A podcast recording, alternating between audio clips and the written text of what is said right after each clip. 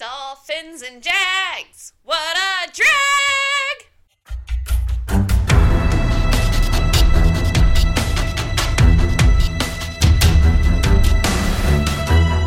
Welcome, football fans, to episode three of the Surf and Artificial Turf podcast. I'm Baxter Hill. This is my co-host, Casey Thompson.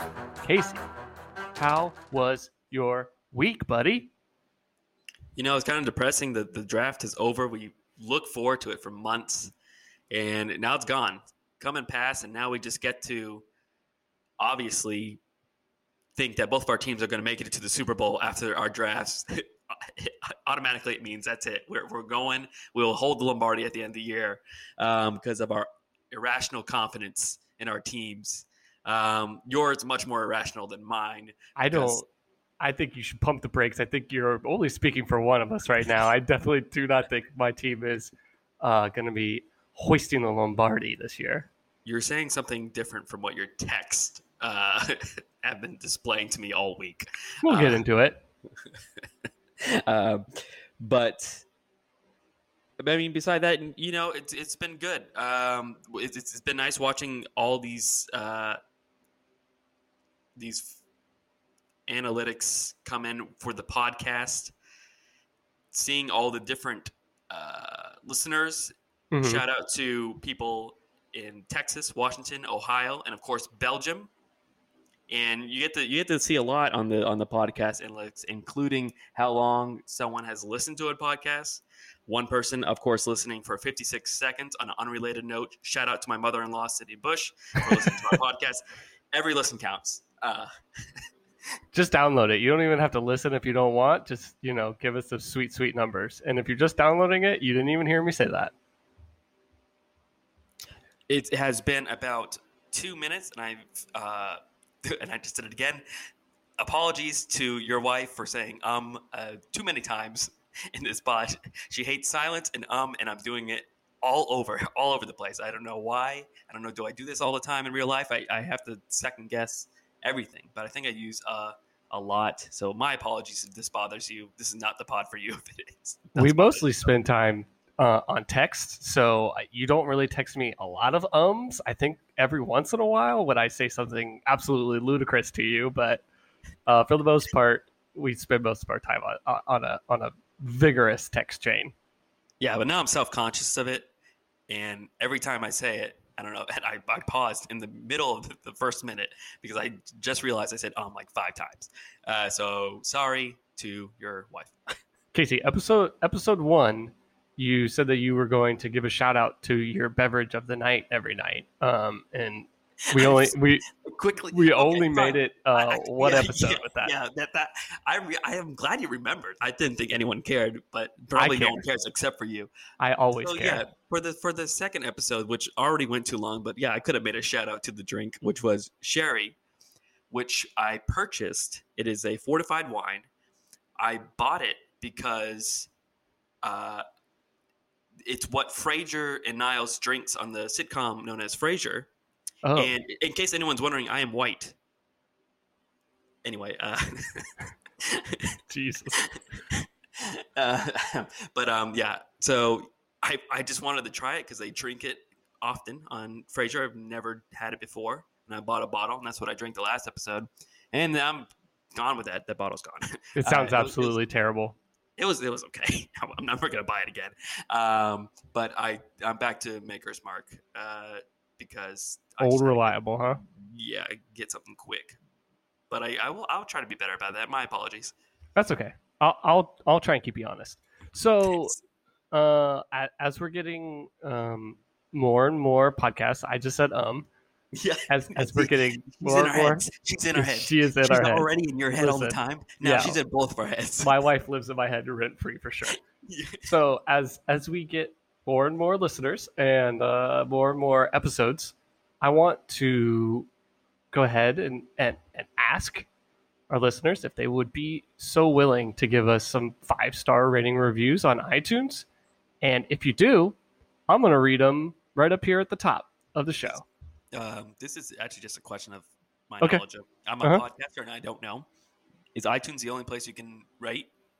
I I believe that there are other places. Uh, I listen to my podcast on Stitcher, which does not, and I also don't think Spotify does. Thank you. The only one I know uh, is iTunes off the top of my head, but I'm sure that there are other ones that allow you to do it, like probably Google Podcasts, but I don't I don't use that. Got it. Okay. So would you, I, would you well, I, do, sure, you have anyone, do you have anyone checking on the team uh, Google Podcasts to make sure there's no re- reviews over there? Yeah, we'll get our intern on that. Yeah, yeah. So I'm gonna read. We've got two. Uh, technically, we have three, but one of them's me. I won't. I won't give myself a shout out. So we've got two um, reviews, and the first one comes from Bay two twenty-six, and the title is "Once Every Two Weeks Isn't Enough." Thoughtful, perspective, great hosts. Love that they skip the hot takes part of sports talk. Side note: they have great podcast voices. LOL. Yeah, that that shout out to Albert. Yeah, I'm sure. Uh, second one, knowledge and great repartee by Jags Jersey Closet Full. Love listening to you two. Thanks, Mom. Uh, sure, that's not you. That that one's not me. Uh, okay. That's my sweet, sweet mother. I appreciate her very much.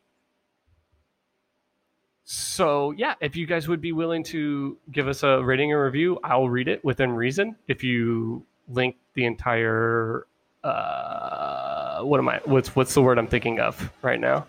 I don't know, I got distracted by the long, uh, I honestly, I completely uh, lost, lost what you were before. What you were saying before. The script of the B movie. I will one hundred percent not read the entire B movie. Don't do that. I won't read it. But if you write us something, Uh, I, I will do my best to read the whole thing. And feel free to submit fan questions, much like also Albert. Feel free to submit fan questions to our our email at surfingartificialturf at gmail dot com.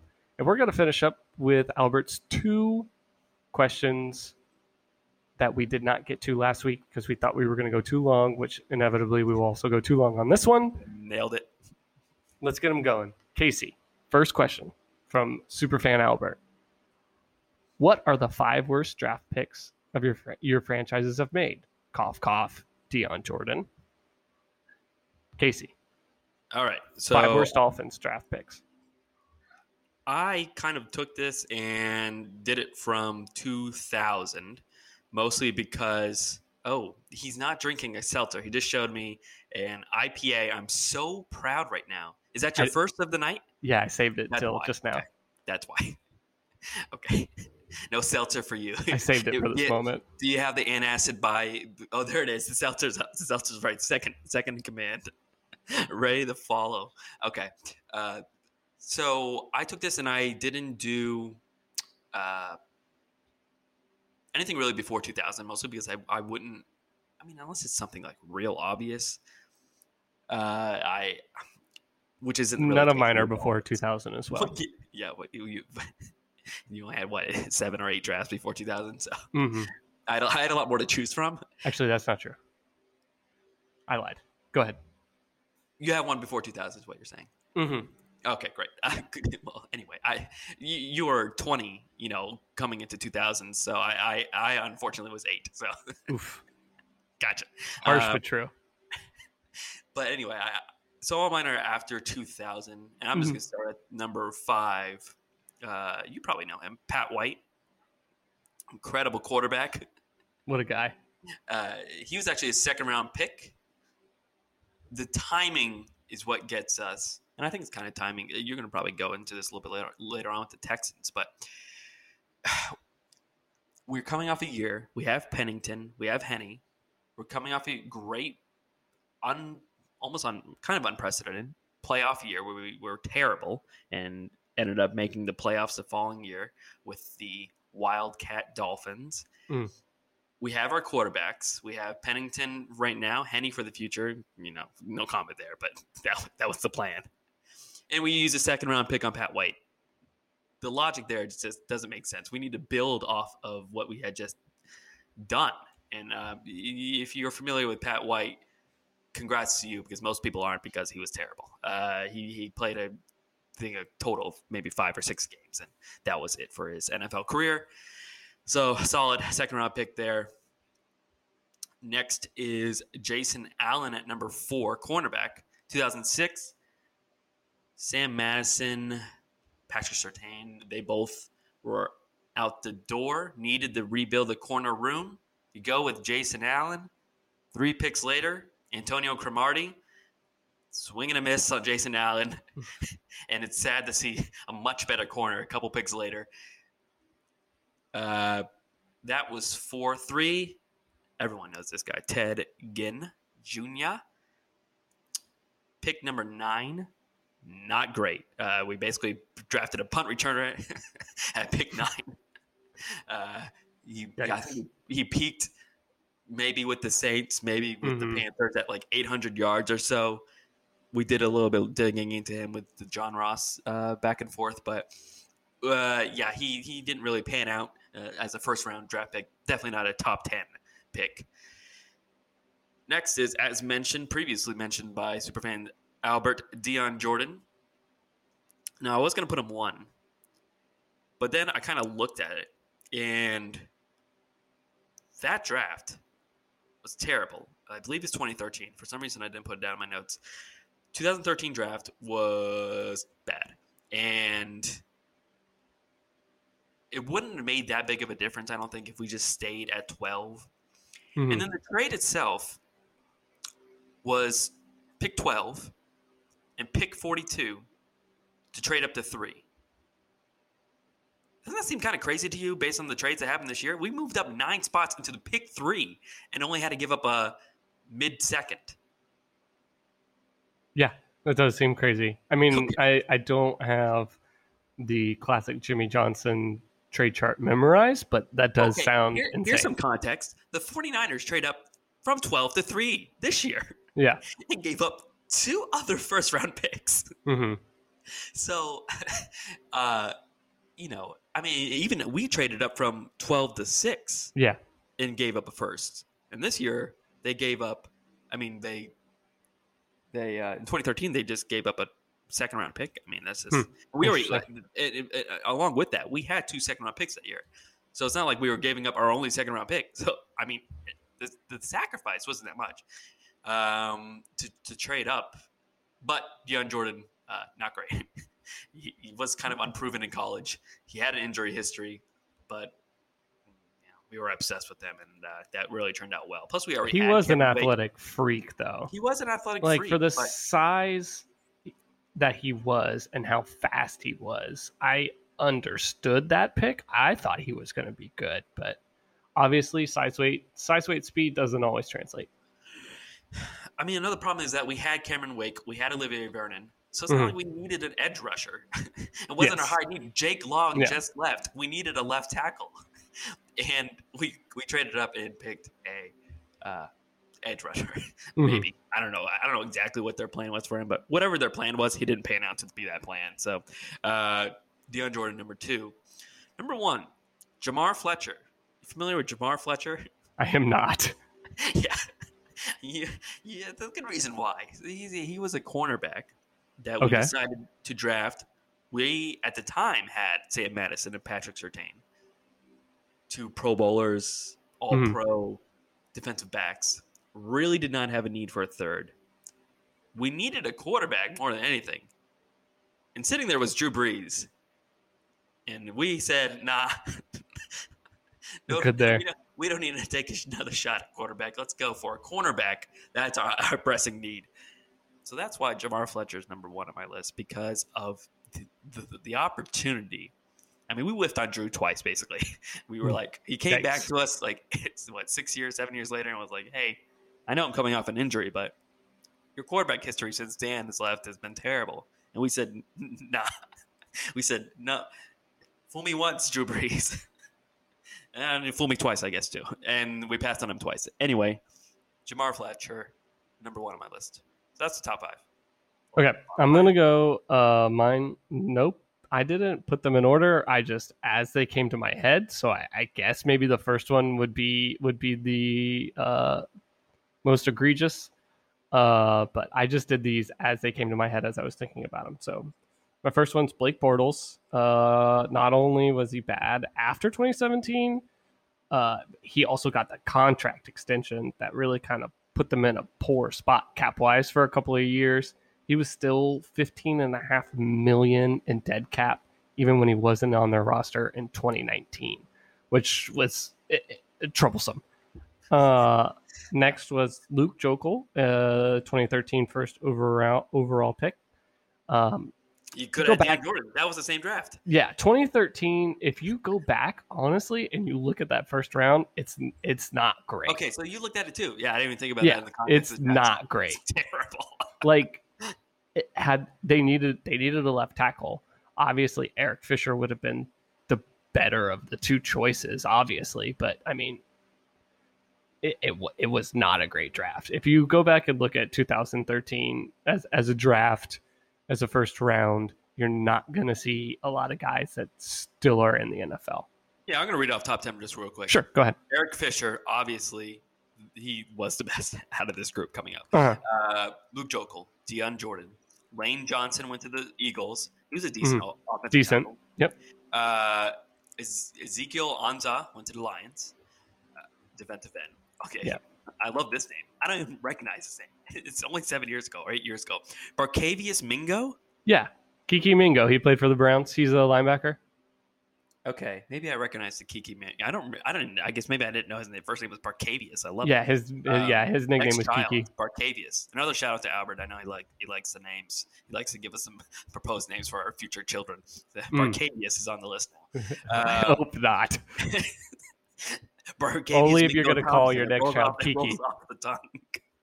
Yeah, Kiki for short. Yeah. Anyway, uh, okay. Then Jonathan Cooper, a guard for the Cardinals. Yeah, no idea.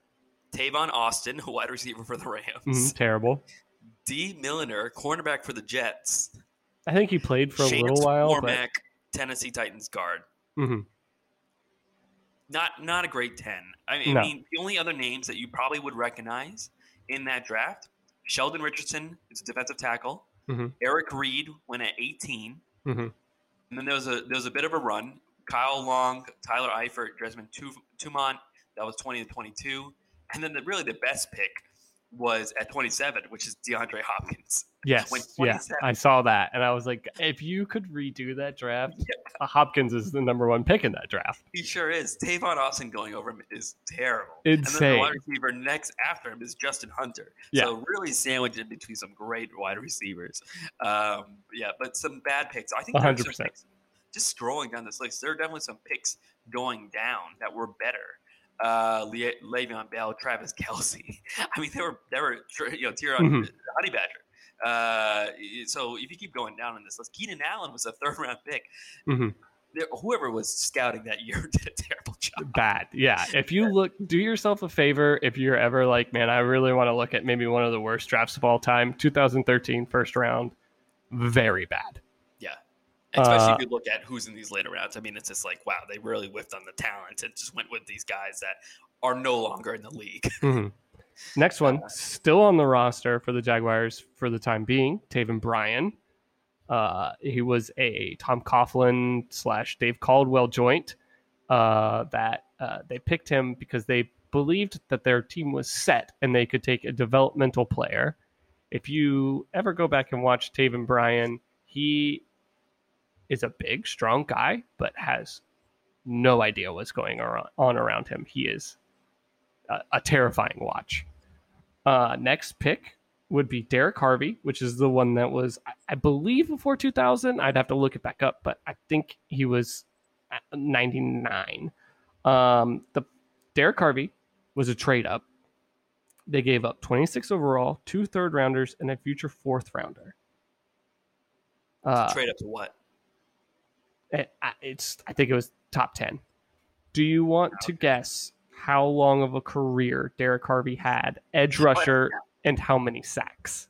I mean, I don't, I don't recognize the name, so I'm going to say he had three years or less. Four years. Oh, okay. Well, that's actually. I mean, that's so his first. Not all with the Jaguars. Yeah, yeah, his first contract, and then no, everyone else was like, "Nah, we're right. good." How many sacks he had in four years? They were not. All four years were not with the Jaguars. He got released. Oh, he got released? Yes. Oh, my God. How many total uh, sacks? Edge rusher. Sacks not be all end all, but four years. Uh, ten. Eight. Eight oh, total sorry. sacks. He was a draft pick that they gave up four picks. Yeah, yeah, able yeah. to get him, and yeah. he offered them double that. In well, sacks. I mean, I, I, I, I guess worse than that was the fact that he never played it down for the Jags. That's, that's... No, he did. Oh, okay. I, he I mean, did play it down. He he played two years. It's okay. for the Jaguars, and then they released uh, him because okay. he was wildly ineffective, and then went to another team. So he probably got four or five sacks with you guys. Mm-hmm. Congrats. And last pick, but not least. The one, the only, still playing in the still oh, playing in the league, Blaine Gabbert. Ooh, yeah, it was a terrible pick. I did not like him coming out of college. He, you know, when you're watching a quarterback, uh, let's take Pat Mahomes in the Super Bowl, running for his life. At the very least, while Pat Mahomes was running for his life, it looked like he was trying to do something. Blaine Gabbert was running for his life, and he was just like, I don't want to get hit. The guy was the guy scared to get hit. How do you draft that person to play football for your team if he's scared to get hit? Terrible pick. So uh, next question. I feel like I took I took the wheel on this one. This one from Albert was, any food slash chef analogies that we can apply to football? I compare the Dolphins misusing talent to a guy who orders the filet mignon and then asks for it to be cooked well done. The ingredients are quality, but they're being used in the wrong way, that is. Tannehill flipping the switch in Tennessee. Let me just say, Albert, uh, often I text Casey when somebody at the restaurant that I work at will order. We have we have some relatively expensive steaks. Sometimes they're around ninety dollars. Sometimes they're around seventy-five dollars. And occasionally I get the well done. And I just... it. It boggles the mind. I do That's not understand. And he knows I hate it too. And we both are just sad for for the human race. I try to not judge people for what they order while I'm cooking it. But anybody who orders a seventy dollars, seventy-five dollars steak and gets it well done, this is me telling you, just order a cheeseburger the next time you go because you're wasting your money. So what I decided to do, Albert, I kind of racked my brain about this question more than I probably should have. Uh, but here we are. So I'm going to break down the stages of the N F L season into the stages of cooking. So free agency and draft are the prep work. The more you prep and the more you mise en place, the easier the rest of the co- the cooking is. O T As in training camp are the actual cooking. This is where you do your work and getting everything up to temp for service. Preseason is plating. This is where, if you did the other two correctly, you're giving yourself enough time to put your plate together in the most appealing way possible. Season is service and service slash eating. Enjoy the fruits of your labor. Hopefully you didn't burn it. Postseason, if you're lucky, is having someone else do the dishes. What do you think, Beautiful. Casey? That was incredible. I, I was just was along for the ride, and I loved it. I'm at work. People are like, why are you not talking? Why do you look like you're just in your head? I said, because I am. I'm coming up with a football and food analogy right now. Leave me alone. Yeah. yeah. A lot of time spent on that, that Albert, Superfan Albert question. It's more, more time. Uh, it, uh, definitely enough time that it deserved, but more time than I should have spent on it. Yeah. So like, thank you again, Albert. It's not like you're getting graded on your answer, but you took it so personally. I, yeah, it was. Like, I have to get an answer. To it was guy. a strain. It's got to be good. All right.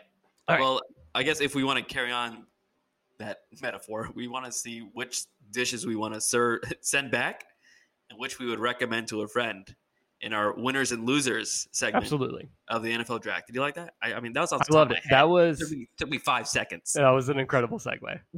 Come on. Somebody should buy you a segue for that segue. Yeah, yeah. There. Okay, so I think we agreed that I would start with a winner. Absolutely. But before you get there, Ooh. I do want to mention my biggest draft day surprise. So we had in our our mock draft of what you and I would have done as G Ms, we moved up as the Bears. And I made the comment that if the Bears ownership allowed Ryan Pace to move up for a quarterback, that there would be a riot in the streets of downtown Chicago, that they would storm Soldier Field, decapitate Ryan Pace. I did say this, and yeah, put yeah. his head on a pike and burn the to field down fair, to the ground. Let, let, let's, let's be fair. First of all, you said it in the context that they'd be moving up for Mac Jones. Uh-huh. But also, uh, shout out to myself for calling that trade up. Yeah, you did nail that. I'm very proud of you. We did, wrong quarterback, but it happened, and I was shocked. Shit, if Justin Fields was available there, I would have. Yeah, I would have made that same trade. The fact that Justin Fields fell that that far is another thing. But go ahead. So, Casey, winners and losers. Who is your first winner of this draft? You're gonna be shocked by this one. We didn't just lead into this. We what a segue. We, we, we could have made a better segue in that one. We went back to the topic that we were talking about. Speaking yes, of surprises and the Bears making a surprise draft trade, Casey, who's your winner? Second time's the charm. Yeah, it's the Chicago Bears. And, you know, for this exercise, I was thinking, you know, should I list all seven picks for each of these winners and losers and go through each one and how each one is a good or bad pick, blah, blah, blah. The answer is no, because I don't want to go an hour and forty-five minutes. Mm-hmm. And second of all, you don't really have to do that for the Bears. You just have to name two names, and that's Justin Fields and Tevin Jenkins. Mm-hmm. I mean, we shit all over Ryan Pace and the Chicago Bears for their mm-hmm. offensive plan. We had we kept saying on our first pod, there is nothing. They have no plan. There's nothing up there. They're screwed. They got Andy Dalton as Q B one. They're tweeting it out. This is it. The end. There's no way they could fix this. And then by – I mean, I don't know how this happened. Why well, I mean, I don't know how. People were dogging Justin Fields leading up to the draft all over in, in the media, and there were just a lot of comments about how he won't look past his fat first read and he didn't wasn't committed and blah, blah, blah. And we kept saying he's the second best quarterback in this draft. Period. Correct. And so it was still surprising to see him fall as far as he did on the first day, even uh-huh. with all that speculation that no one liked him in the N F L, or they were they were down on him in the N F L, I should say. So, you know, he falls all the way to twelve somehow, and the Bears are there to, to, to scoop him up. And, I mean, did you write the trade down? I do. Trade. So they traded twenty, one sixty-four. Of course, my phone's going to turn off as soon as I'm looking at it. twenty, one sixty-four, uh, the two thousand twenty-two first, and and twenty twenty-two for fourth for eleven. Right. So they gave up, I think one sixty-four is a fourth. Four picks. Mm-hmm. Right, right. But they gave up a first and fourth this year, yep, and a first and fourth next year. Correct. They go up eight spots. Yeah. Which, you know, it's fine. I mean, I, I, I think I think that that's a fine trade for both sides. I think that's pretty equal, mm-hmm. even. But I mean, you got to do that as Chicago, because there's your franchise quarterback sitting mm-hmm. there, and you know, you know, if he's sitting there at fifteen, the Patriots are going to grab him, and you know that someone else, other people are going to make these phone calls to try to trade up to get him, because you got to imagine not everyone's as stupid. And mm-hmm. the Bears don't have a plan. They needed something. Uh, so they made that Q B one tweet that they had when they signed Dalton look terrible, and they traded up and got Justin Fields, second best quarterback in this draft, by our opinion, at pick twelve, which is just asinine. But here we are. And then they do it again. They needed offensive line help. And we're not going to go into what they did after the trade. After the draft, I should say, because that kind of defeats what, what we're saying here. But they needed offensive line help, and this grade is only uh, this winner is just what they did during the draft and not after, because they made a terrible mistake and dropped a great offensive tackle. But in the draft, they they traded up again and got Tevin Jenkins, who we both loved. Mm-hmm. He's he's a he's a beast. He's a monster. He'll he'll he'll. I mean, he'll be a force to reckon with in the in the N F L. Uh, I don't know now where they're playing them. It sounds like left tackle. So, you know, we'll see how that goes. He did play his last year at left tackle, but regardless, great pick there too. So just those two picks. I mean, they may have, they had other picks, but just those two picks alone, they're a winner.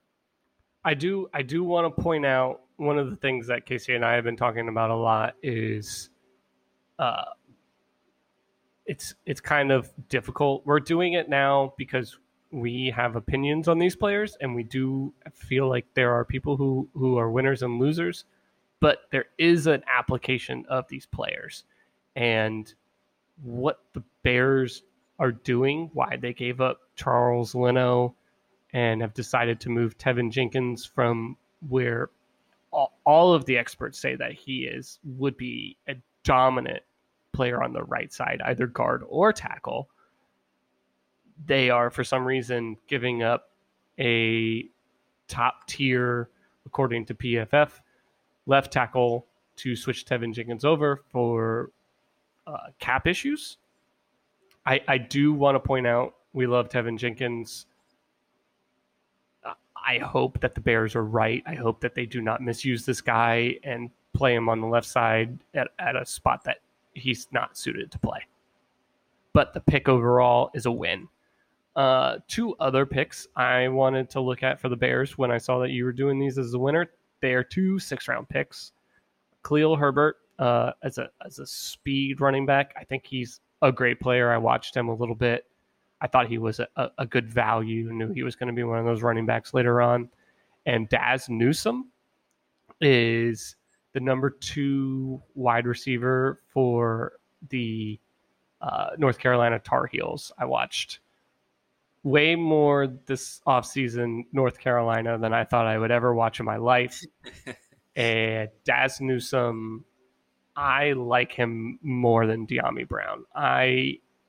De'Ami Brown, I felt like made his game was a benefit from how strong the two running backs were. I feel like Daz Newsome is an electric, electric player. He's going to come in. He's going to immediately be their punt and kick returner. He's going to, with Matt Nagy, who I believe in uh, as, as a good offensive coach who can scheme well. He's never had a season below five hundred, even with Mitchell Trubisky. I think he's going to going to be able to get the most out of Daz Newsome, and I think it's going to be exciting to watch. This is why we have you on the pod uh, every week, Baxter, for these six-round evals. This, yeah. is why we, this is why we have you. Uh, I appreciate that. No, I I, uh, I I did I do actually am familiar with Mister Newsome. Mm-hmm. I, I sent you the they, I they, sent you the video of him catching yeah, that ball yeah, yeah. behind the back of that guy, and I was like, how? I had never even seen that, and I was like, how is this not plastered all over SportsCenter all college season long? He it just go if you probably Google Daz Newsome catch, it'll one hundred percent come up. Uh, yeah, they need help in the wide receiver room anyway, uh, and I'm, I'm not mm-hmm. sure exactly who was their kick and punt returner, but no, that's a great grab. Uh, great I do want to your... say Cordarrelle Patterson, but that could have been years ago. Yeah, he, he Cordarrelle. That's a name. That's a player where I'm like, was he, you know, on the Broncos twelve years ago, or is he on the, in the league yeah. currently? I don't know. I honestly don't know. All right. Um, so go. I I think that finishes up the Bears. Definitely, definitely sure. a winner. Okay. Um, my first winner is going to be the Jets. I uh. I'm sure we'll get back into this for the Jaguars, but I am trying to be consistent, and they picked a quarterback high. They needed a quarterback just because they were at pick two and they sucked last year. Uh, doesn't mean that they don't deserve credit for picking a quarterback. Zach Wilson, uh, as we've talked about, I prefer Justin Fields, but Zach Wilson right behind Justin Fields as far as I'm concerned. And then they moved up. They were aggressive to come up and get their guy, Elijah Vera Tucker, who I, I saw as a guy who could maybe play left tackle. And then if he couldn't play left tackle, he would be a dominant guard. Instead, they said, no, we'll just put you next to Mekhi Becton, at maybe the best pick of the draft last year as far as offensive linemen. And now our left side's set for a generation. And then they came back in round two. They picked a, a value wide receiver. And then in round four, uh, maybe my favorite pick that they made was Michael Carter. I think with the Shanahan offense coming with uh, Mike LaFleur coming over, brother of Matt LaFleur, uh, head coach of the Packers. He is going, he's their offensive coordinator. He's bringing the 49ers zone stretch scheme, a guy that is a speed guy like Michael Carter was a great pick in the fourth round. And then they also came back in round five and picked a second Michael Carter. So there's no way that one of those isn't going to succeed in the N F L, right? Just because the name? Yeah, they got two okay. Michael Carters. One of sure. them has to be good. Right, right. The, the law of averages. Correct. Understood. Yeah, that makes sense. That that that checks out. I think that checks out in most N F L. Mm-hmm. Uh, so I this is another one of those things that's philosophical and what I, I prefer for a team. If you've got a guy that you evaluate as the next best guy, be aggressive. Go, go freaking get him. And that's what they did with Elijah Vera Tucker. And their left side of the line is set. They, I, I don't necessarily know if Mekhi Becton fits that zone blocking scheme that's going to come with the Shanahan offense, but Vera Tucker definitely does. And you're going to be able to pull him. You're going to be able to bring him over to the right side to get in front of Michael Carter or LaMichael Pirine. Go Gators. I think it was I think it was a great draft. Yeah, you know, and we, we had some back and forth about the value or how much should be added to the value if you have a top pick. Mm-hmm. But I think the difference between my argument for the Jags and the argument for what I'm about to say for the Jets, the reason why I didn't really have Jets as high up there is because I am not sold on Zach Wilson. And there's a chance he's the fourth best quarterback taken in this draft. Yeah, I had I had him as three B. I have him on the same level as Trey Lance. Right. So my point being, you know, that that's kind of why I didn't I didn't initially think of them as a winner because I kind of already downgraded them because of that pick. I agree, Vera Tucker. You know, I, I think we both kind of liked him a lot. Yeah. Uh, Good chance, though, that he would have been the, the offensive tackle stuff. You know, Slater dropped to thirteen. And, you know, there's a chance that Vera Tucker would have been there if they didn't trade up anyway. So there's but, been there's been multiple reports that the um, Patriots, if Vera Tucker would have been there at fifteen, they would have taken him over Mac Jones. So that, the Jets jumped over the Patriots to take Vera Tucker. I've I've heard that on multiple reports that the Patriots, Vera Tucker was number one on their board. Side note on that, uh, I don't know if do you, do you you don't listen to the Bill Simmons podcast, do you? No, I already listened to enough football podcasts, yeah, including so, our own. If you're not familiar with Bill Simmons, he's from Massachusetts, mm-hmm. and he frequently talks about Boston sport teams. Yep, and he'll have his dad on, and they'll talk about Boston sports teams. And after the draft, he had his dad on and one of his best friends, also from Massachusetts.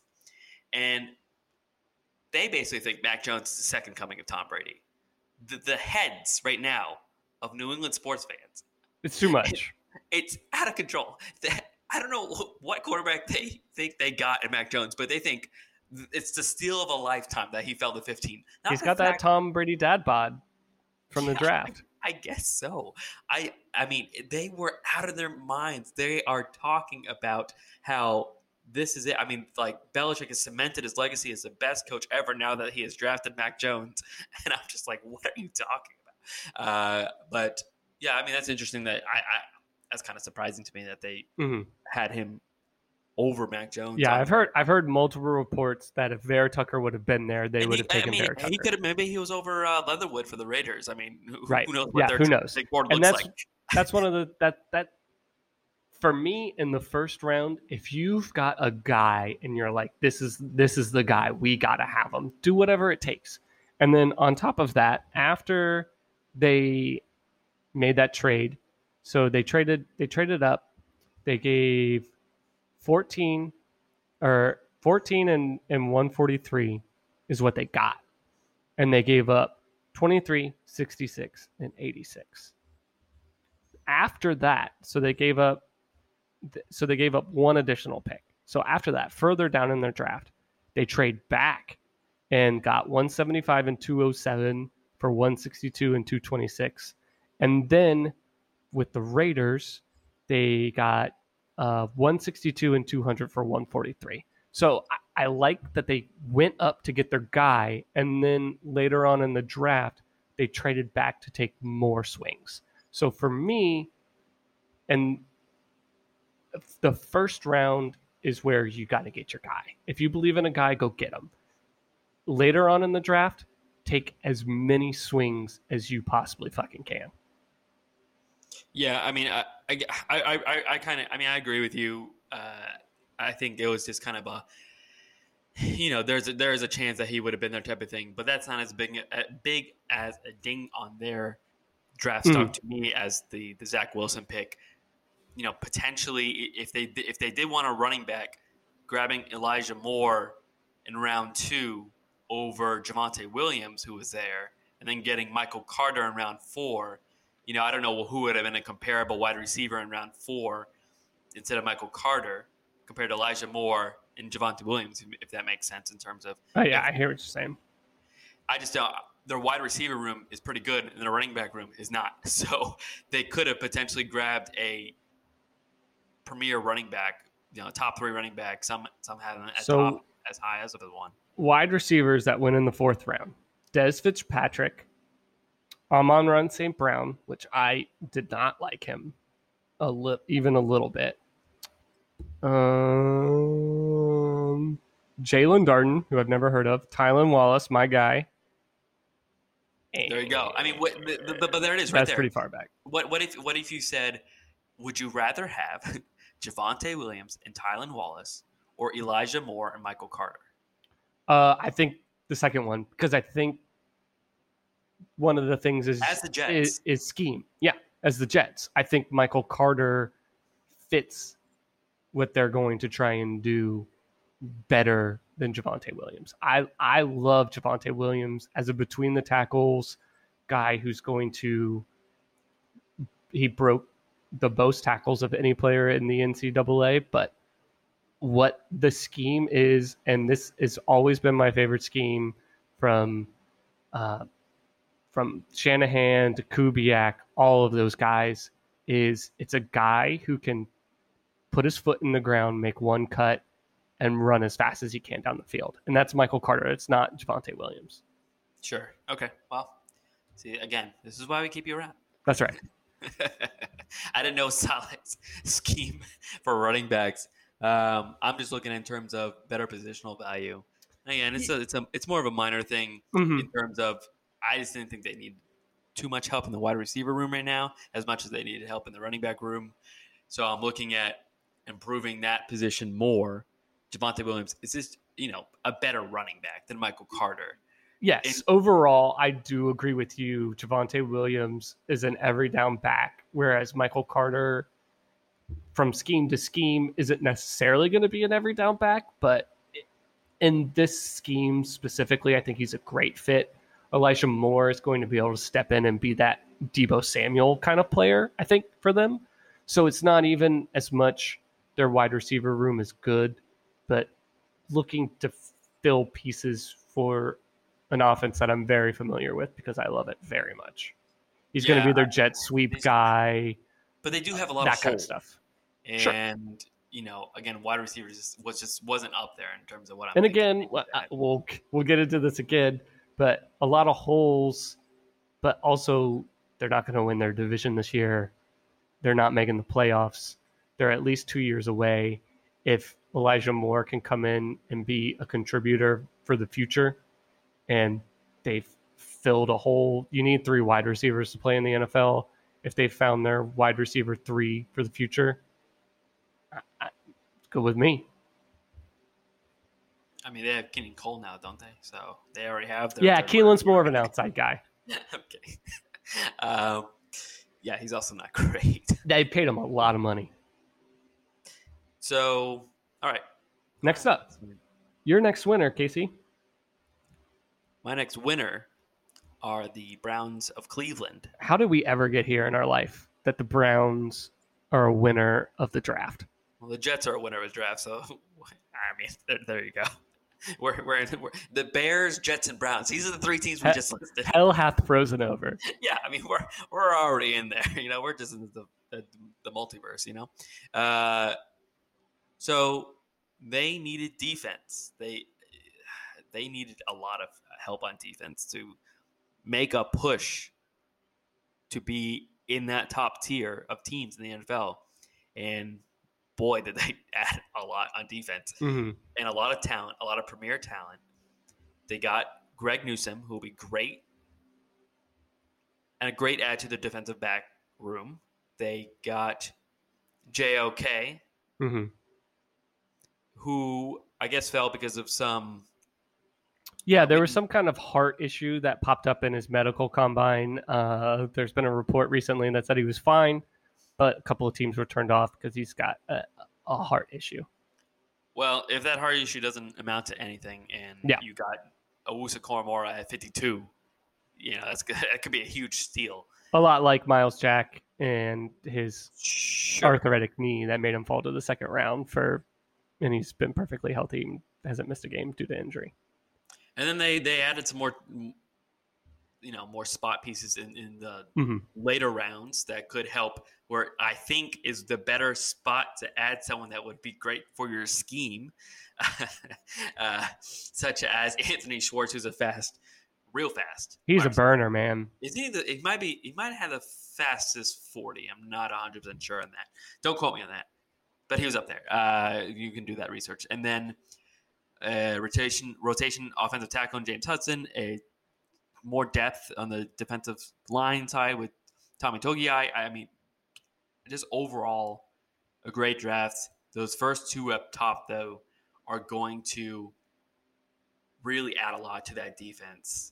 And, you know, they now, I mean, they they still have Baker. They still have Odell, who, you know, can hit or miss, has some injury history.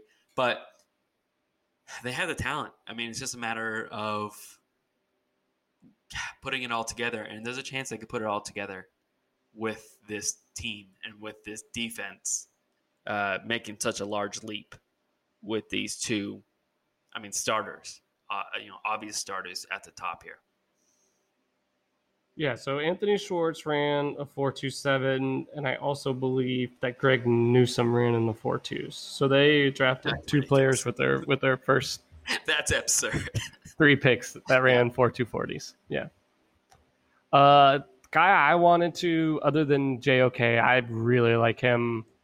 I, I understand that if there's a heart issue, and with the way that the season was with COVID and ev- everything that happened, I understand that if you weren't able to get your medical doctors to be able to look at him and give you, you the team, the okay to draft him, I understand passing on him, but I think the Browns made a great choice there at fifty-two to pick J O K.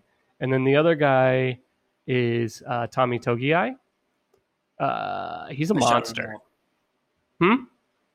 So I, I shouted him out, but go ahead. You, you, yeah, you he, have more details on him than I do, probably. Well, I don't know. I mean, I was sorry. I was looking up some forty times. Yeah, uh, he, he's a monster. Did you Did you mention his bench press? No, I did not mention yeah, that. Go, I mentioned that he was on the defensive line. Yeah, go Google Tommy Togiai bench press. Uh, he did uh, the most reps out of everybody this year. He is uh, a monster. He's a try-hard guy. It's one of those guys that I really like watching on the defensive line. He's never going to give up on a play. It was a lot of fun to watch him. I've been described the same way. Monster, try-hard guy. Absolutely. You are, you're the try-hard guy of the Surf and Artificial Turf podcast. Yeah, there you go. Except definitely not at all. You do a ton more research than I do. You you you edit this whole thing and you, you make it work, man. Yeah, thanks. Okay. Up to you for your second winner. Sure. Uh, my darling, my sweet angels, the I almost called them the San Diego. Why do I every single time I want to call them the San Diego Chargers? It's a terrifying thing. I wish they were still in San Diego. But alas, they are the Los Angeles Chargers. Sometimes when I'm like scrolling something alphabetically, and I was, uh, I mean, just for this instance, we'll cover them later. But the Raiders, I was like, all right, oh, oh, Oakland. I was like, did you do that? Yeah, that yeah, gets yeah. me every time. Sure. H- how often do you do? How often do you do Washington Redskins and not Washington Football Team? I'm pretty good at that one. Oh, I, I mean, yeah, I mean, I, I, I call them Redskins all the time. Yeah, yeah. Okay, sure. Chargers. We both said that their first pick, Rashawn Slater, sh- his floor was eight. There was no way that he should have possibly been able to fall below the Panthers. Well, he did, and he fell to thirteen, and the Chargers didn't have to move, and they were able to stick and pick and pick the second best left tackle, the position when you and I talked about them as a team that won the offseason, for me, was because they revamped their offensive line and they said, no, no, no, no, we're we're not gonna we're not gonna stop there. We're now gonna add the second best left tackle in this draft and solidify our offensive line and and give Justin Herbert a fighting chance back there. Their next pick uh, in the second round was Asante Samuel Junior I really like him. I think he looks more like he's going to be an inside nickel corner. But, and again, we're going to get into this later, you play a lot of nickel. So he's essentially a starter that they got in the second round that they needed. And then third round pick, uh, Josh Palmer is another one of those burner wide receivers. It's something that they didn't have on their team as far as their wide receiver room with Keenan Allen and Mike Williams. They now have this component, which is why I drafted in our mock draft Devontae Smith. They went in the third round and picked up Josh Palmer, a speed guy, and then p- replaced Hunter Henry in the third round with Trey McKitty. I really like overall what the Chargers did. They didn't they didn't trade literally at all. They just sat where they were and they made value-based picks, and I think they did a great job. I agree. I don't have much to add. They drafted a guy with the last name Rumpf. That's about mm-hmm. it. Yeah. The second. Chris Rumpf, the second. Yeah, well, I mean, if you're going to have a Rumpf, may as well have two. Yeah, these. I, I think that their later picks, after, once they get to the fourth round, I I don't know any of these guys. I definitely feel like with the Chargers, maybe one of the reasons why you were kind of shocked that I was going to talk about them is it's definitely top heavy. It's definitely their first two picks are are the best two picks without a doubt. But I think where they got them and not having to move was a win for them. I'm not too shark, shocked. Shocked.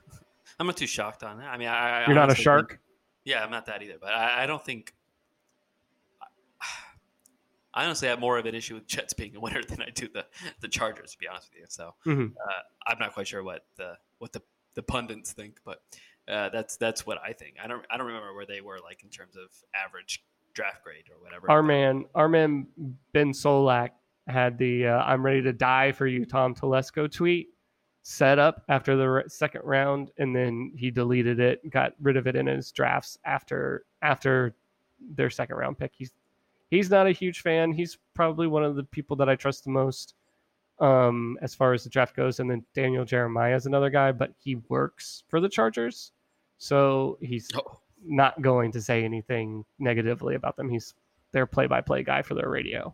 Sure. Yeah, I I mean, I agree with you. I mean, you know, I don't recognize any of the names either after Asante Samuel Junior Mm-hmm. But uh, I mean, those I know Josh solid. Palmer. Those are those are two solid names at the mm-hmm. top there. They yeah. needed O-line help. They needed a defensive back help, and they got two great names there. You yep. know what I mean? So, like, I, mm-hmm. I, I mean, that's you fill your needs. That's what you need to do. That I mean, they they they are gonna probably be the team. Well, they might be the team that benefits the most from a from a, a coach coaching change. Well, look, I, I agree. No, I'm gonna take mm, that. Yeah. The Jets are definitely the most the team that's gonna benefit the most from a coaching change. Adam Gase was one of the worst coaches I have ever witnessed. Yeah, I think. But, I mean, Jags. You don't like Urban, but all three of those teams are teams that are going to greatly benefit from coaching changes. Yeah, but it's not like I, there were just. There is bad coaches in terms of, you know, they're just not managing their team. They're not getting the best out of their players, mm-hmm. things like that. And then there are coaches like Adam Gase. yeah, who, I agree. Yeah. Who, I mean, it's not, it's like they're, they are deliberately making their teams worse. And so that, that's kind of what I'm referring to. Yeah. And it's, it's it was the same thing with the Chargers. I think Brandon Staley, they needed they need a guy that knows defense because their offense has a chance of being really good, and they needed some defensive help both from a scheme aspect and from talent aspect. I think it's mm-hmm. not just adds in the scheme aspect, and they're gonna. I mean, from the talent aspect, and I think the scheme is gonna be much better with Anthony Lynn now gone. Uh, who is just I, I'm just another guy who's terrible, clear, terrible at everything. Time management. Yeah, one of the things, calling. one of the things that we looked up because I watched the Chargers a lot this year was the other team other than the Jags that I watched their games in full and didn't just game pass them. Anthony Lynn, I looked up, it is the coach that ran the ball the most on second and short in the N F L. What are you doing running the ball on second and short? That's just an example of how bad of a coach he was. Yeah, it really doesn't even matter who your quarterback is. Not to mention the fact that you're having you have an obviously great offensive back. Rookie of the year. Yeah, yeah, yeah. As your quarterback, and you're going to run it on second and short more yeah. than anybody else in the league. Your, Give your, me a your break. Lead running back is injured. You know, you're throwing out your third guy, yep. Balazs or whatever, and you're like, you know what? Let's run it. second and second and short. Let's pick up that first down. Yeah. Low risk. yeah. So, uh, yeah, they're going to benefit from the, the coaching change. In you, the, so that's why I mean, like, they just needed to fill a couple needs.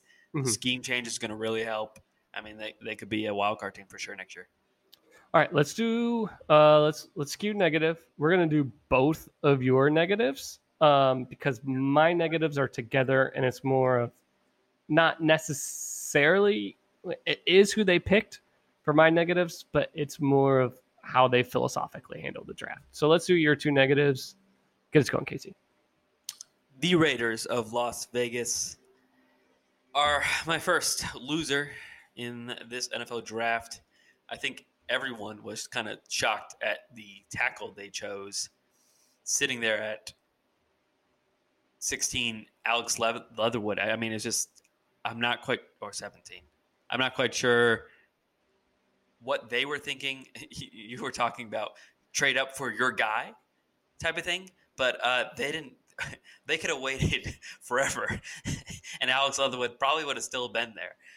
Uh, and they didn't, obviously they didn't trade up, but the pick, I mean, it, it was a significant overdraft. P F F had him ranked as the ninth tackle on their board. Mm-hmm. He has major issues with pass protection.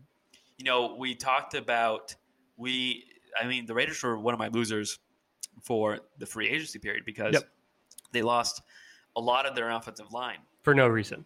We knew they were going to draft an offensive lineman in the first round, and they drafted someone that was just, I mean, he just wasn't a first round pick. Uh, and tackles weren't really going at that point either. Mm-hmm. Darisaw was still on the board. Jenkins, Cosme, your man, Walker Little, all on the board still.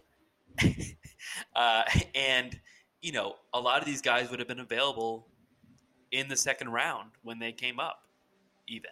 And they, go ahead. Sorry. And they, they went ahead and they they got Leatherwood. I'll let you go. I don't have much more yeah. to say about Leatherwood if you want to go ahead. Yeah, so my Leatherwood point, counter to what I was saying before about going up and getting your guy, the reason why I don't like this pick that they that they picked Leatherwood here is because of the history of their previous drafts. They have they have proven time and time again that they don't make good selections by picking their guy in the first round. So for me, why I liked it from the Jets is because new coach, not not a new G M, um, but a new coach, a new scheme. If they're moving up to pick their guy, I'm going to give a new regime the benefit of the doubt that they're doing it correctly. But once a team has proven to me that they are n- not good at it, then I'm willing to, at this point, be like, yeah, you picked your guy, but he probably was not the right pick. A la the Raiders and Cleveland Farrell and Jonathan Abram after that. Yeah, Both I mean, guys evaluated lower than where they picked them. They still picked them, and they're not living up to their spot that they were picked at. Yeah, there were a lot of funny stuff that came out after this. I mean, I think a lot of people just look at the Raiders and they think, John Gruden, you know, he's he's making these decisions. And it's mm-hmm. not great to have – I mean, by it seems that John Gruden is kind of too influential there. And he has a guy, and I bet you Alex Leatherwood was his guy. And then you have something – and did you see the, the Mike Mayock – Mayock – Mayock – I don't know, the G M Mayock, for the Raiders? Yeah. yeah. Mm-hmm. The the stuff about how, you know, the scouts the scouts didn't have him high or did have him high didn't have him high, but you know, I, I, I'm kind of scrambling here in terms of what exactly he said, but he was basically trying to save face. Uh, he was he's, he was a scout for years, but he was making fault making fun of scouts because the scouts mm-hmm. didn't have Leatherwood high. Is basically the gist of it. And it's it's just it's it was a terrible terrible pick, uh, mm-hmm. and um, you know, not to mention the fact that they already had the offensive line that they really needed, and they cut them for the most part. Yeah, that was that was definitely something that we talked about in our free agency pod. We brought up the Lions, how they got rid of Darius Slay, and then turned around and picked a corner in round one. How is that making your team better? Uh, the Raiders did the same thing. They cut massive parts of their offensive line, and we're like, hey, now we need offensive line. You're not making your team better. So the rest of the draft, I mean, their their best pick was uh, Mo Rigg in the second. Mm. He kind of dropped a little. Not sure why. A lot of people had him as a, the top safety. Mm-hmm. They needed a safety. Don't get me wrong. Um, but so much so, they needed a safety so bad, they drafted, they drafted three. three of them. Safeties. They drafted three Seven safeties. Picks. Seven picks, and you know what we're going to do? Three on safeties. Three on safeties. So Casey's Casey's got this bit that he likes to mess around with me because Miles Jack is my favorite player, and um, he likes to he likes to tell me that the Jags are going to run a run an all eleven linebacker defense. So I think what the Raiders are doing is they're saying, I see your all eleven linebacker defense, Casey. Yeah. We're going to run an all eleven safety defense. What do you think about that? That's it's not going to work. Okay, eleven linebackers is the way to go, and eleven safeties is comical. Uh, but you know what's going to happen? I, one of the guys they're they're going to is a, has was a safety, and now they're going to say, "Hey, you're a linebacker now." That is legit going to happen. That's what they're mm-hmm. doing with one of their three safeties. So, I mean, it's just it it it's a it's a funny funny draft class that they they went with. I mean, three safeties is just I mean it's, it, it, it, that is comical. Um, you have to go eleven linebackers or bust, you know. But beside that, they drafted Malcolm Kuntz, who was a reach at defensive end. He was about picked ninety spots ahead of where he was supposed to go based on P F F big board. I mean, just classic Raiders reaching all over the place for guys that are their guys, but um, are only their guys and no one else's guys. No one else is like, oh yeah, this great grab Raiders, great for your scheme. You don't, you don't have a scheme. You have, you have the Gruden scheme, which is, you know, you you, you saw, you, you heard him on E S P N. He doesn't have a scheme in his head. He's just talking. The other thing about their three safeties Not only did they need three safeties so bad, but the third safety they took, Tyree Gillespie, who we've already talked about um, with the trade back with the Jets, that's that was their third safety, and they traded up for him. Yeah, yeah. It was like, we we need this guy. We, we gotta have we yes, gotta we have another safety. We, we already have two safeties safety. on our roster, but we yeah. gotta get three safeties well, on this three, draft. Yeah, yeah. Not two safeties on the roster, two two safeties on this draft, this draft class. Yeah, but they already have two safeties on their roster. Oh, right, right, right. Yeah, yeah, yeah. I guess they yeah. So now there's there's safety aplenty. I mean, mm-hmm. they're set. They're, they're six away, right? So that's pretty good. Um, they're they're well on their way. Not enough safeties in this league. Um, other loser, Dallas Cowboys. So everyone had Patrick Sertain going to them at ten, and they're sitting there at ten. All the corners. Hell, all the defenders are still on the board. Things are looking great. And eight goes J C Horn. Nine goes Patrick Sertain. And it is panic time in Jerry Jones' war room. Motherfucker. And so what do you do when you panic? You make the worst decision, and you trade with a division rival. Justin Fields is sitting there. The Eagles need a quarterback. I mean, all for all they could have known, the Eagles could be trading up for a quarterback that could be torturing them for the next ten to fifteen years. And you're going to make the trade with them. Now, they picked Devontae Smith, which is, you know, it's fine. You know, that part didn't really matter too much. Mm-hmm. But what they did after trading back with their division rival is they picked a linebacker, which... not high in their needs. I mean, they already had Terrell Basham. They had Leighton Vander. They have Jalen Smith. I, I definitely other things they could have went with there. Micah Parsons, you know, best linebacker by most people's standards in terms of um, on their big boards, but not exactly a huge need there. And again, I think it was just kind of a panic at the time. They were just not expecting. Both of their, my guess is they're both top corners. I bet you they really like J C Horn too. And I bet you if he was there, they would have grabbed him. Mm-hmm. But them for both of them to go right before they picked, I think they panicked and they went there. So, of course, they still need a corner. Second round pick, Kelvin Joseph. Huge behavioral issues. Alienated himself on two different coaching with two different coaching staff, L S U and Kentucky. Needs to be mature, headstrong, self-interested. Just what you want in your locker room. That's that's a Dallas pick if I've ever heard it. Absolutely it is, and that's the problem. Yeah. You don't need another fucking personality in that locker room. So yeah, the the the adding to that, let's let's let's pick a guy that's a big risk, that team that's trying to rebuild a culture if they ever had one. Asante uh, Samuel Junior, by the way, three picks after that. After that, pick. Sure. I mean, it's it's like going back to the, the Dolphins picking Jason Allen over Antonio Cromartie potentially. Mm-hmm. You know, it's just like there's not even it's not even just talent there. It's also, I mean, it's not even just behavioral. It's also talent. So it's it's rough. Mm-hmm. Bunch of other. I mean, there are other picks. You can go through them potentially. You probably know more. The, the best one I liked out of the group was Jabril Cox, linebacker for L S U. Mm-hmm. But. Same. The other ones, I mean, Chauncey Golston, defensive end. Deshaun Wright, cornerback. Osa, oh, good luck. Odigizua. Nailed it. Proud of you. That's what I'm here for. Yeah, yeah, yeah, yeah. That's also going on the name list um, for for our next child. But, yeah, mm, I mean. Odigizua. Yeah, there it is. Uh, a lot of defense and potentially not a lot of talent. So... that's why they're they're a loser on my list. Um, you never trade with division rival in the first round. What are you thinking? Yeah, that was wild. I think so. I think that they were just like, whoever calls first, just fuck it. We don't even want to be here anymore. We're taking our ball and we're going home.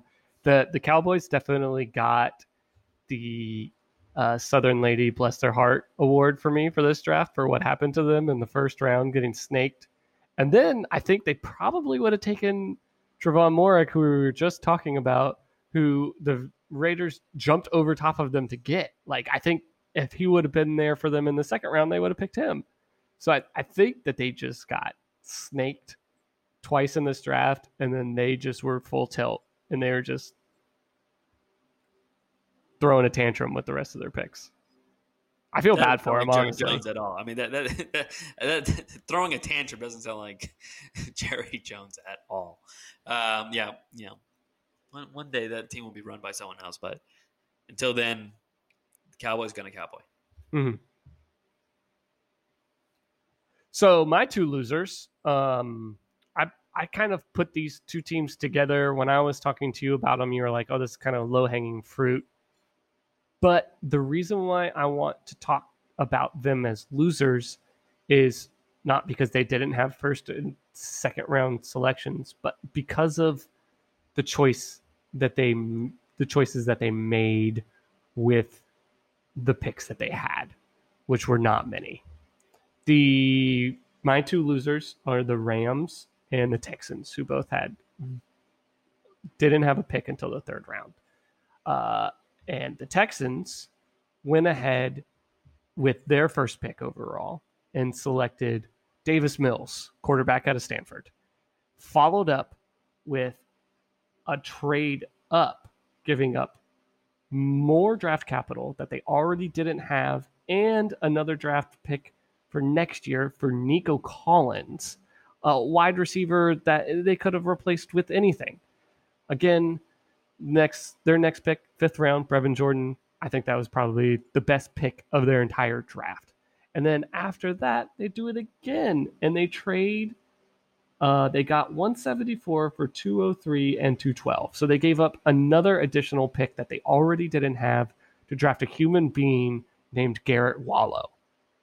I've never heard of this person in my life before, Casey.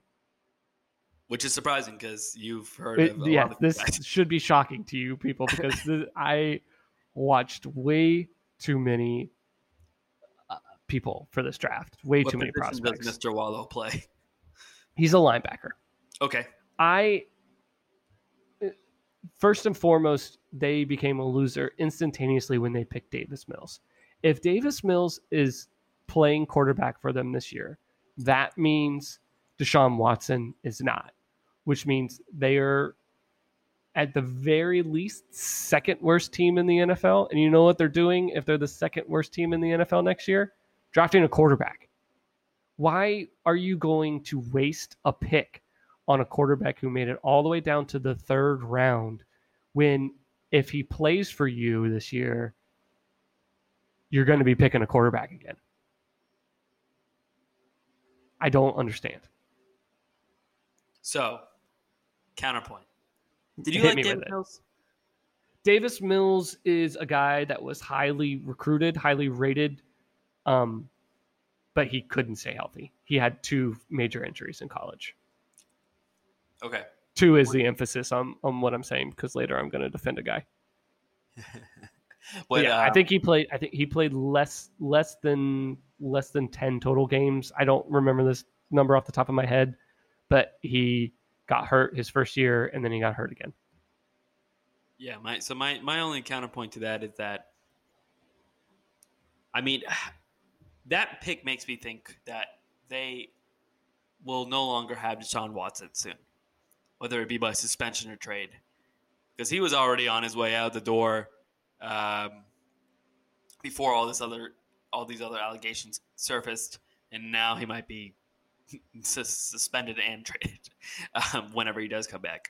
So, and I've said this before, you take as many shots at quarterback that you, you possibly can if you're looking for your franchise quarterback, and you don't have you don't have one in, in your your Q B room, and you know it. Um, you know, they have a few. I think they have four or five Q Bs now in their Q B room. Mm-hmm. Uh, Tyrod Taylor, I believe, is Tyrod Taylor is presumably Q B two. And then Ryan Finley, I believe, is another. Correct. And uh, Davis Mills now. And I want to say they have one more, and I just can't think of them. But, who cares? Not important. Yeah. They're not going to be franchise quarterbacks. I don't know if I'm saying Davis Mills will, but, um, you know, maybe if he's healthy, he could be something that you could start that would be better than those other backups, and you got to take your shot now. And you're not going to be competitive if you don't have Deshaun Watson. You're not going to be competitive for a few years. Right. So take your couple shots at Q B now, and you know, do it this year, do it next year, and then you'll you'll have hopefully a better shot at having a franchise quarterback to replace Watson if he is indeed out the door. Which that I mean, that's what this pick is. If they, on the other hand, if they're starting Watson this year, I mean, I don't know. I, I just don't see that happen. I, did, I, I, I think he's dug in. I don't think he's going to play for them, even after the legal stuff. Yeah, I mean, unless the legal stuff makes him kind of be like, oh, well, I guess I can't really – I don't have much leverage here. And so then he decides, oh, I do have to play for them. But this pick makes me think he's not playing for him. If he mm-hmm. does play for them, then it's a bad pick. But if he does not play for them, it's a shot at a quarterback at the most important position, and you need somebody. You need a franchise quarterback to replace him. So you're going to take a shot this year. You're going to go two and fourteen, two and fifteen. I mean, and you can take a quarterback at a Q B next year. Yeah, and that's my point. Is even if Davis Mills comes in and he's okay, and you're like, well, maybe we got something with this guy, and they go two and fifteen, two and fifteen this year now, right? Yeah, yeah. Switch it up. Uh, even if they go two and fifteen. They're drafting a quarterback, and they're going right. to start that guy. So well, even even with what you're saying, that you take as many shots on a quarterback, it, if he plays for them, they're not going to be competitive, and they're just going to draft another quarterback. So what? It, it's a redundancy. You're not – and if it's Sam Howell, if it's Desmond Ridder, if it's Keaton Slovis, they're going to start them instantaneously next year. And Davis Mills is just going to be their backup when they could have taken – literally anything else other than a quarterback there. So that was that was my problem with their draft. Similarly, another team that I um, strongly disliked was the Rams. Now, the Rams, uh, unlike the Texans, made some trade backs and got some more draft capital. But their first pick in the third round was if people feel like Devontae Smith is a risk because of how how small he is, the Rams said, we'll raise you that, and we're going to draft a one forty-four pound Tutu Atwell with the first pick. Um, and then the rest of their draft, obviously, because they didn't have a pick before the third round, is guys that almost nobody's ever heard of. Um, but Tutu Atwell is... Oh, sorry. They picked him in the second round, pick yeah, twenty-five.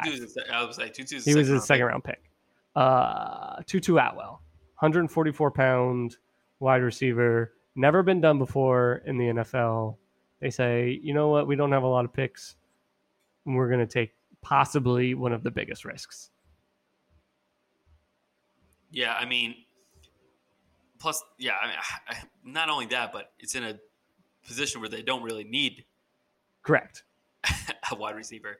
Um, so yeah, I, I, I don't understand that pick either, but um, you know, yeah, I think, that I, I think with both of these, it's all just like you like to give Jags an extra bump or two because of them drafting Trevor Lawrence, which was just handed to them.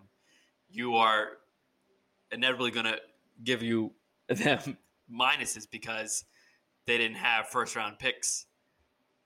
So it makes it more likely to be a loser, just like the Jags are more likely to be a winner, which I just Yes don't. and no. Because had had the Rams picked a wide receiver, whatever, that's fine. If you think that that's what you need, just swap Tutu Atwell with the next wide receiver that was taken, Terrence Marshall, and they would be off my list.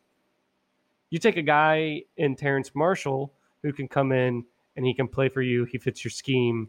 He's a guy who on twenty uh, on his touchdown per catch rate was twenty-one point seven percent in college. Take take that guy. Take a guy who's productive, whose size fits the N F L, and the Rams are off my list. I don't you don't have a first round pick. Don't make a wild risk with your next pick and then just pick people who were nobody's ever even heard of before.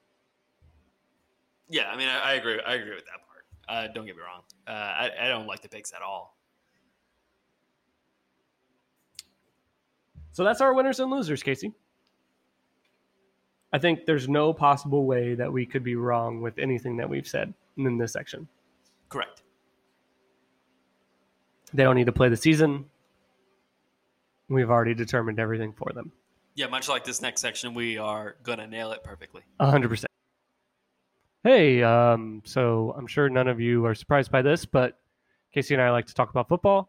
We went a little bit longer than we intended to, um, but what we're going to do for you is we're going to give you a gift, and we're going to split this podcast into two. So what you just heard was our winners and losers. Up next is another podcast we'll be dropping, and it is our deep dive of our T N A section into the Jags and Dolphins, and then what we're doing in the future. So enjoy the two podcasts this week.